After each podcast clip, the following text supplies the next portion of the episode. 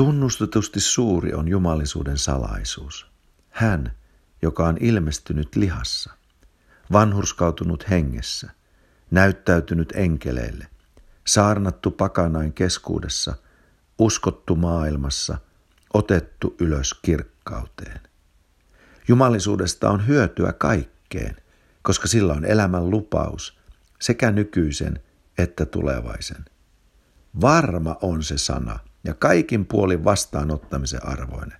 Sillä siksi me vaivaa näemme ja kilvoittelemme, että olemme panneet toivomme elävää Jumalaa, joka on kaikkien ihmisten vapahtaja, varsinkin uskovien. Tätä käske ja opeta. Näin pyhähenki neuvoo meitä apostoli Paavalin suulla hänen ensimmäisessä kirjassaan Timoteukselle luvuissa kolme ja neljä. Jumalisuus on Kristus. Sanotaan selvästi, ilmestynyt lihassa, vannuskautunut hengessä, näyttäytynyt enkeleille, saarnattu, uskottu, otettu ylös kirkkauteen. Eli Jeesuksen tulo ihmiseksi. Hänen sijaiskuolemansa ristillä, hänen ylösnousemuksensa kuolleista, hänen tunnistamisensa ja tunnustamisensa enkelten maailmassa, hänestä saarnaaminen ylikulttuurillisten rajojen ja kieliryhmien, hänen vastaanottamisensa kaikissa ihmisryhmissä ympäri maailmaa ja hänen ottamisensa ylös Jumalan valtaistumme oikealle puolelle. Kristus, meidän vanhurskautemme, pelastajamme, viattomuutemme, puolustajamme, moitteettomuutemme, pyhyytemme, lunastuksemme. Kristus. Hän on jumalisuuden salaisuus. Ja tästä salaisuudesta ja sen omistamisesta on hyötyä kaikkeen, joka vastaan ottaa sanan rististä, saa elämäänsä tukea, tähän ajalliseenkin elämään, saa apua, saa jotakin sellaista, joka lisää elämään ja edistää sitä.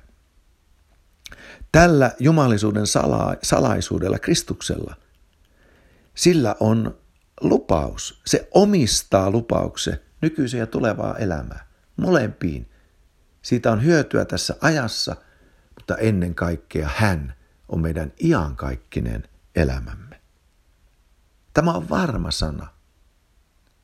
Ja sen tähden me kilvoittelemme. Mehän olemme panneet toivomme elävää Jumalaa, joka on vapahtaja, varsinkin uskovien vapahtaja. Ajattele meitä, Jumalan lapsia, Jeesuksen seuraajia. Meitä moititaan siitä, eli me kilvoittelemme.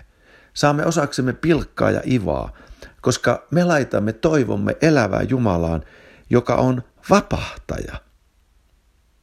Sen takia meitä pilkataan. Ja tämä onkin mielenkiintoista, kun katsoo Kristusta ruumiinsa vapahtajana, siis seurakunnan vapahtajana, uudesti syntyneiden ihmisten vapahtaja. Ja nyt meitä uudesti syntyneitä Jumalan lapsia ja Jeesuksen seuraajia moititaan ja pilkataan ja ivataan siitä, että me olemme laittaneet toivomme tähän vapahtajaan, eli pelastajaan.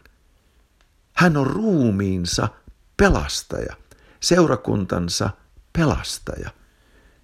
Ja tämä on ihmeellistä ajatella, että meitä tästä moititaan, kun Raamattu ilmoittaa Jeesuksen pelastajana. Pelastajana mistä ja miten?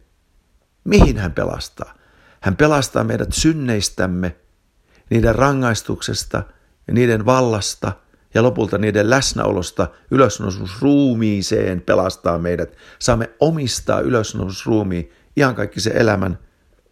Mutta hän pelastaa meidät myöskin siten, että saamme omistaa kokonaisen sielun, eheän sielun, terveen sielun, vahingoittumattoman ihmiselämän.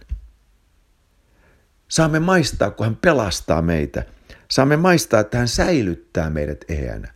Hän säilyttää meidät koskemattomana. Hän on meidän vapahtajamme ja pelastajamme, Jeesus. Hän antaa meille hyvinvointia, terveyttä, menestystä. Hän pelastaa meidät sisälle tämän kaltaiseen elämään.